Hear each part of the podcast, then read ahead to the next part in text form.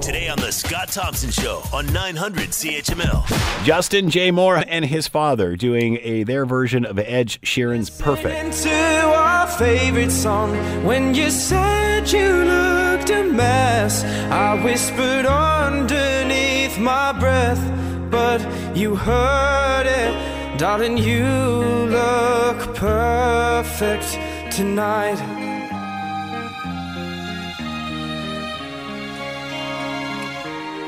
Sei la mia donna, la forza degli onde del mare, con i miei sogni e i miei segreti, modo di più.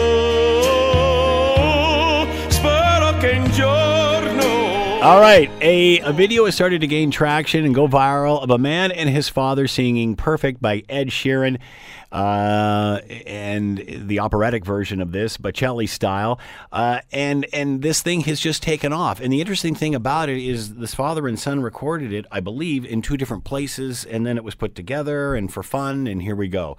Uh, so to talk more about all of this is the son Justin Moore, and he was with us now. Justin, thanks for the time, much appreciated. Yeah, no, thank you so much for having me. So, how many views are you up to now? Well, I'm like checking it religiously. It's a bit of an obsession, but I think at this point it's almost thirty thousand. Wow. It goes up by about a thousand, about fifteen hundred every hour. So, how did this all come about? Well, my dad and I are both um, like singers, and we're both huge fans of Ed Sheeran. And And by the way, it certainly it certainly sounds like this is not your first rodeo. Perhaps start with the experience that your parents have as well. Yeah, well, my parents are extremely experienced. They're both um, opera singers who graduated from Juilliard in Manhattan. They actually met in Juilliard, um, and then they came back to the real big city of Vernon, BC, Yeah. which is actually just a, a town of maybe like forty thousand people. So they went. Uh, they definitely downsized a bit, but they wanted to have a family, and so they came back and um, they put on tons of shows in the small community, and they gained a huge name for themselves in the Okanagan, um, which is the region that I'm from. And so when I released the video, people were really surprised to hear my dad singing because he hasn't sang publicly in a while. And so in the Okanagan, he kind of he's kind of got a name for himself. Mm-hmm. So, yeah, so everybody, yeah. so uh, how did you convince him to do this? You're in the Okan. Are you both in the Okanagan? Because you're in two separate Yeah. places when you're recording this, correct? Yeah, we're about a we're just about a two hour drive away. Right. So w- yeah, it was it was funny though. Um, he recorded his part, I recorded my part. Um, I I went to him to record his part with him, but then I drove back home, and a couple of days later, I I did my part, and um, I really didn't have to do much convincing. I thought I would, and I was like, Dad, I want to do this video and put it on YouTube, and he's like, Yeah, okay, let's do it. Had his coffee in his hand the whole time. I saw that he's singing and he's got a coffee in his hand. So it's you know his coffee. He just loves his coffee. It's yeah, but I mean to to hear what's coming out of, of both of your voice, uh, your Yeah, your mouths you. and your voices, and to think, ah, he's just casually doing it like he could be in the shower doing this. saying. You know, That's what everybody's saying. Yeah. he's got a cup so of coffee funny. while he's singing his part. So Yeah. why do you think this has taken off the way it has? I think I think what it really is is that um, I've said this to a few other reporters too, and I think it's that whenever a father and son do something together, I think that it's really meaningful, kind of um, like innately meaningful. And I think with music being so easily shared, I think we're really just sharing that bond that we have with each other with everybody else. Also, it seems like the lyrics are really speaking to a lot of people um, who are going through things in their lives. Um, we had one person who emailed us who said that they had just lost their husband and that the the lyrics were just perfect Wow. for that that moment for them and that it allowed them to to cry. So that was kind of a, a big deal. I mean, I can't take credit for that because it's Ed Sheeran's lyrics, but um, maybe our voices did something for that person too. So that was pretty meaningful. Did you ever think you would end up with something like you have? With the this video, not not. I mean, I was hoping eventually something like this. I didn't know that it would be with my dad. Yeah. That really struck a note for people. that was pretty cool.